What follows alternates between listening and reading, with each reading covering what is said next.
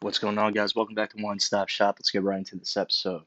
Last night, the Knicks picked up a 118 to 104 victory over the Memphis Grizzlies. On the road, Julius Randle dropping 28 points last night, leading the way once again. RJ Barrett, 15 points in 34 minutes, 7 rebounds, 3 assists. Reggie Bullock, 13 points, 5 rebounds. Derrick Rose, another great game off of the bench, 25 points in 27 minutes. The Knicks are playing at the highest of their abilities right now. This is the first winning season since 2012 2013. It's a great time to be a New York Knicks fan. And as someone who has been a Knicks fan his entire life, being a New Yorker, we haven't had too many years where we could be too proud of our Knicks. This year has been one of the best seasons I have ever witnessed the Knicks play. And a big part of that is the great coaching staff that the Knicks have been able to bring in this season with Tom Thibodeau and Kenny Payne, and especially building the culture of a winning franchise. Tom Thibodeau brings in Derrick Rose early on in the season, bringing him from Detroit. And that basically was a way to set up the leadership roles on the team. Derrick Rose, obviously a former MVP and one of the better point guards to play in this game in this generation. Definitely was added to the team to help the young players out like Immanuel Quickley, who has so much potential. Alec Burks, coming back from his injury last night, nine points off of the bench and he's helping out Obi Toppin a lot. And like it seems like the Knicks have a great sense of synergy within their locker room, and they're able to coexist. And they seem like all 15 are really tight knit, and the Knicks could make a run in the playoffs this year. I don't think anybody should really be doubting them at this point. They're 37 and 28 on the season. And after last night's game, the Knicks are still in fourth place. They have a game and a half on the Atlanta Hawks and two games on the Miami Heat, who are in sixth place right now. In the play in tournament, as it stands right now, the Celtics are in seventh, the Hornets in eighth, the Pacers in ninth, and in tenth, the last seed for the play in tournament, the Washington Wizards. LeBron came out in an interview the other day and he basically said that whoever came up with the idea of creating the play-in tournament should be fired and he thinks it's dumb as fuck. So, I mean, like, LeBron has a good point because, like, usually it's just one through eight that makes the playoffs, and I'm not really sure why they changed the dynamic. Maybe because of what happened last year with the bubble and teams not being invited based on the record. But, you know, I really don't think that this is the best idea because it's just going to be a play-in tournament that's going to set up the final seeds in each conference. Uh, but, you know, at least it gives teams an opportunity to make the playoffs, but I feel like they should go back to 1 through 8 just to make things normal again. In the Western Conference right now, the Utah Jazz are in the number one spot, a half game lead over the Phoenix Suns, who are in second. In third, the Denver Nuggets are four games out of first place. In fourth, the LA Clippers are tied with the Nuggets for third. In fifth, the Lakers, six games behind the Clippers for fifth. And in sixth place, the Dallas Mavericks are half game behind the Lakers in the play-in tournament in the Western Conference, we got the Portland Trailblazers in seventh and eighth. The Golden State Warriors obviously not having the best season that they possibly could have, dealing with not having Klay Thompson contributing to their offense this year, making Steph Curry and Draymond really have to uh, come up big for the Warriors. So in ninth place, the Memphis Grizzlies. In tenth, the San Antonio Spurs. This season in the Western Conference, I mean, like, obviously injuries to the Lakers made them lose a bunch of games, and they were obviously at the top of the conference for most of the year, as they usually are. But not having LeBron and Anthony Davis for an extended period of time, it definitely did not help the Lakers' odds of being one of the top seeds in the Eastern Western Conference. Sorry, and uh, yeah, they're really gonna have to prove to be the real defending champs. And obviously, getting LeBron and Anthony Davis back is one of the keys for them to repeat as champions. And obviously, in the Eastern Conference, we got teams like the 76ers, the Nets, the Bucks. And I even want to throw the Knicks in there as a dark horse because, like, you never know what can happen in sports. But, you know, the Nets are probably going to be the favorite to come out of the East. I don't really see the 76ers being able to beat the Nets if it came down to that in the Eastern Conference Finals. I feel like Kevin Durant and Kyrie just need to get James Harden back, and then they have all the other role players necessary to get the job done. But, you know, they need to have little to no injuries for them to have a chance at winning the title this year.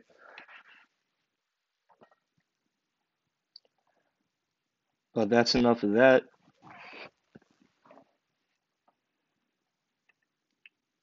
A little recap of the NFL draft from this past weekend.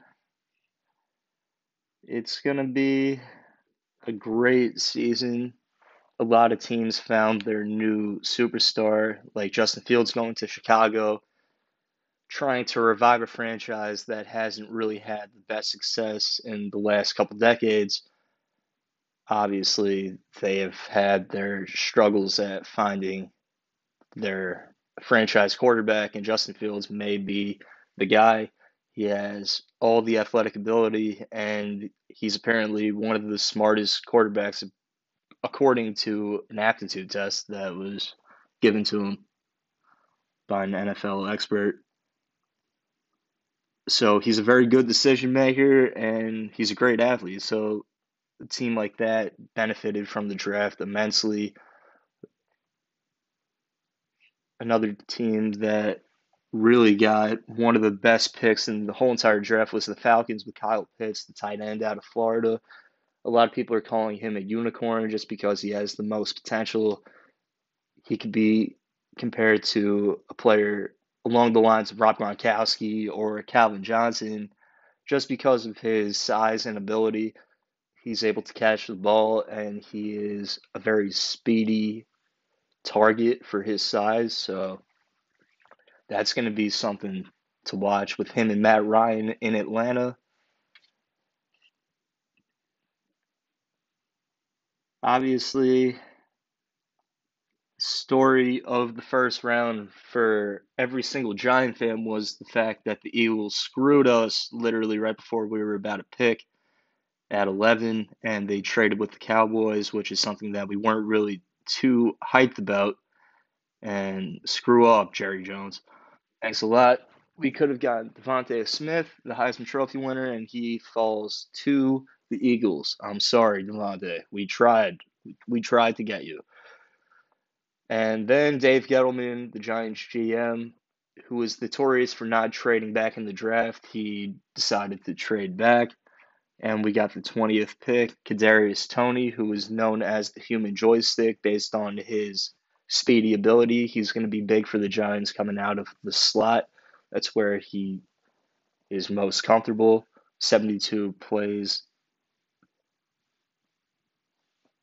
I mean, 72% of the plays that he was part of came from the slot. So Daniel Jones has a new playmaker on offense, and that's something that the Giants really need. We need a fast paced offense, and obviously getting Saquon back this year and all the other offensive additions that we added in the offseason, such as Kenny Golladay, John Ross, Kyle Rudolph at tight end.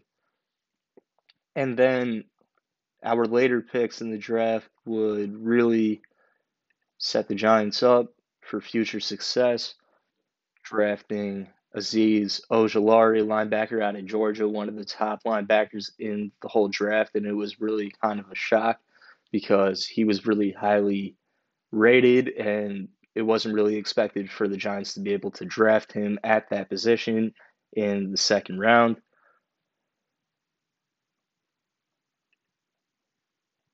And then the Giants would add a defensive back. And they're just trying to add to our already pretty stacked defense. We got Jabril Peppers, we got Julian Love, a promising young defensive back that we drafted last year. And then obviously in the middle, we got Blake Martinez, one of the better linebackers and then having Azeez Ojulari added to the mix. And we also drafted a guy from like northern Iowa or something. That's apparently like a beast edge rusher. So the Giants are definitely making some positive moves.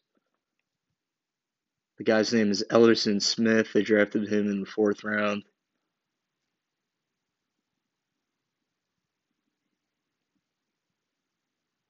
He was ranked number six in outside linebackers. They picked him up.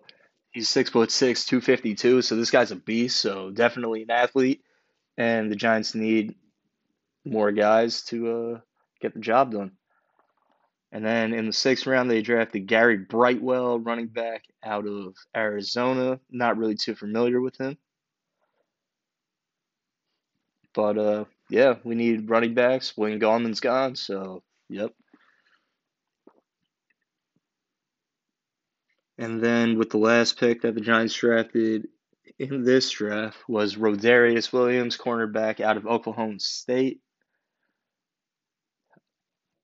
And yeah, we need more cornerbacks to add to the depth, and uh, especially if injuries happen, we need the next guy to be available. So that's um, that's pretty much it for the Giants draft. And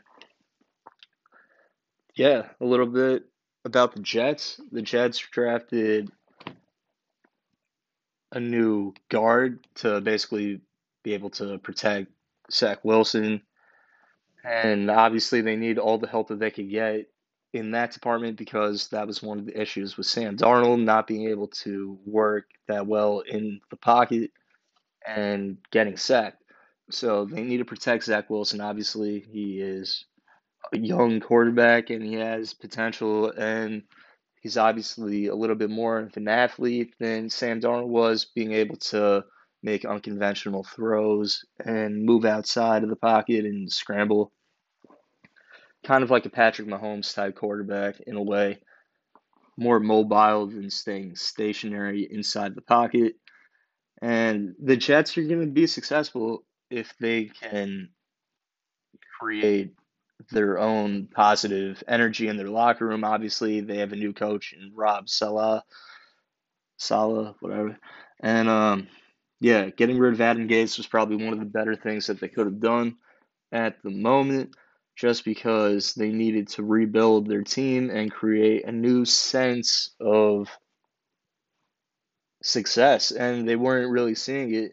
And I guess time will tell if Zach Wilson's going to become the next superstar quarterback or not, or if he's just going to be added to the list of failed Jets draft picks who have been passed on by the franchise and either end up failing and not seeing much success in other places, or they are able to move on, like Sam Darnold or Mark Sanchez.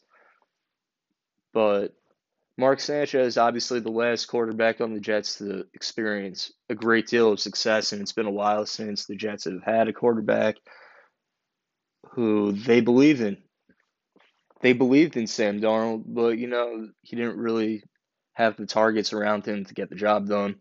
The Jets added Corey Davis in the offseason from the Titans, solid receiver. And then the Jets drafted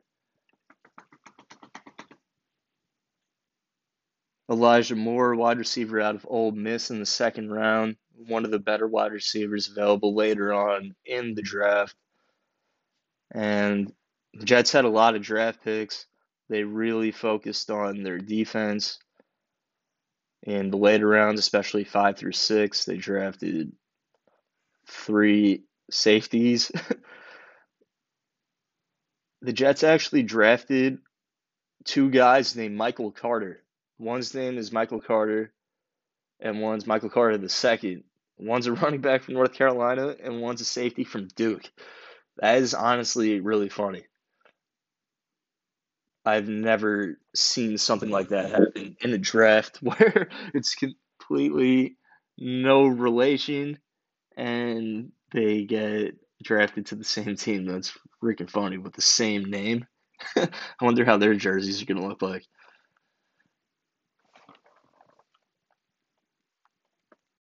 This past weekend was Dominic Reyes versus Yuri Prochazka in the main event of UFC Fight Night.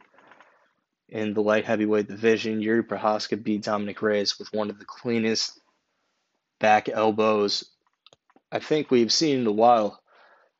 And it's only the third time in UFC history that a knockout's occurred from a strike like that. So Yuri Prochazka really just catapulted himself into the title picture in the light heavyweight division. He's going to receive a title shot at a later date, according to Dana White. And yeah, Yuri Prochazka is definitely one of the top prospects in that division, and he could only go up from here. And he's going to get the opportunities that he deserves. And he has one of the longest winning streaks in MMA right now. He has a 12 fight winning streak dating back to 2016. A majority of those fights, obviously, were not in the UFC. He just got into the UFC a few fights ago and has been tearing it up. So, congrats to him. Looking forward to seeing what he does in the future. If he fights someone in between or if he just waits for Blachowicz. A quick fight, but a good one. Giga Chikadze knocked out Cub Swanson one minute, three seconds into the first round with a kick sending the UFC veteran packing. Who knows how many more times we're going to see a veteran of his caliber. He's been around for a really long time. Chikadze is an up and coming star in the featherweight division. His fights are very exciting and they don't last long. So, another solid fight from this past weekend was Ion Cutelaba facing Dustin Jacoby. This fight ended in a draw and these guys had a lot of bad blood leading up to the fight, especially during the stare downs at the weigh-ins. Cutelaba kind of like almost like grab Jacoby, so this kind of seemed like they had a lot of animosity towards each other, and this fight ended in a draw. So maybe we get to see this matchup again later down the line. And another great fight, Marab, Merab Dvalishvili taking on Cody Stamann. Marab picked up the victory. He's a training partner of Aljamain Sterling, and he is someone to watch in the bantamweight division. And that pretty much wraps up last weekend's fight action. This weekend, we were supposed to see the return of TJ Dillashaw, but due to an injury that he received during a training session. He had to pull out of this fight against Sandhagen, which obviously a lot of people wanted to see. This is two of the best guys at that weight right now, and we haven't seen TJ fight in such a long time. It seems like due to his suspension with EPO and injuries and stuff like that. And now he sustained another injury that keeps him out even longer. So hopefully this fight could get rescheduled fairly quickly. And that sucks that it's not happening this weekend. But Neil Magny and Jeff Neal, that was the co-main event. I guess that might be the main at this point, but that's a great fight. Neil Magny definitely needs a victory after losing to Michael Chiesa and Jeff Neal looks to stay solid in the welterweight division. He's the favorite in this matchup, and that's going to be a great fight. Another solid fight on this card, and there aren't that many fights booked at this point. It's kind of weird. I don't know why there aren't that many fights this weekend, but Amanda Ribas taking on Angela Overkill Hill. One of my favorite women's fighters in all the UFC. She's exciting and she has great personality outside the octagon. So Amanda Ribas is favored in this fight, slightly minus 175 to Angela Hill plus 150. I feel like Angela Hill can get the victory. She's been in the UFC for quite some time now, and she can take it to anybody in the women's strawweight division. So really looking forward to seeing her fight this weekend. Didn't realize she was fighting. And then a great fight card May 15th, UFC 262.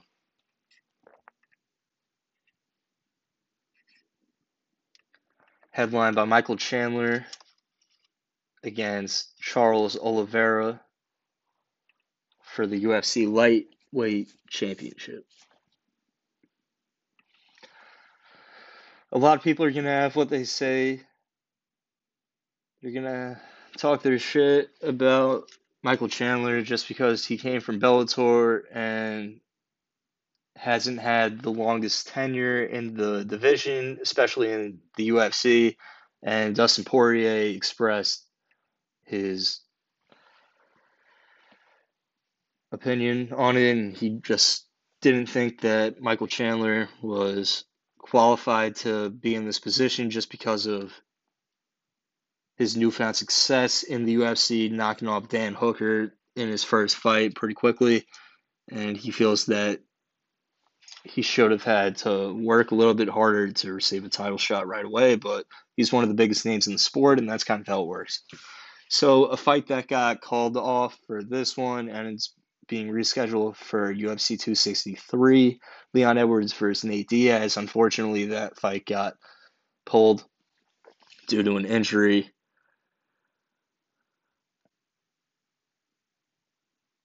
But some other fights that are happening on this main card, light heavyweight division. Tony Ferguson versus Beneil Dariush. That's going to be a great fight. Tony Ferguson looking to rebound after losing to Charles Oliveira and Justin Gaethje in the fight before that. Beneil Dariush is a very experienced fighter, and he's looking to catapult himself into the top five in the lightweight division.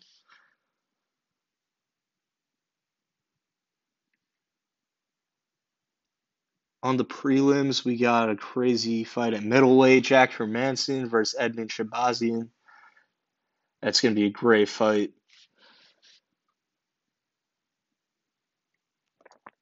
And yeah, this is going to be a great fight card. UFC 262, May 15th from Houston, Texas, in front of a sold out crowd. So that's going to be insane.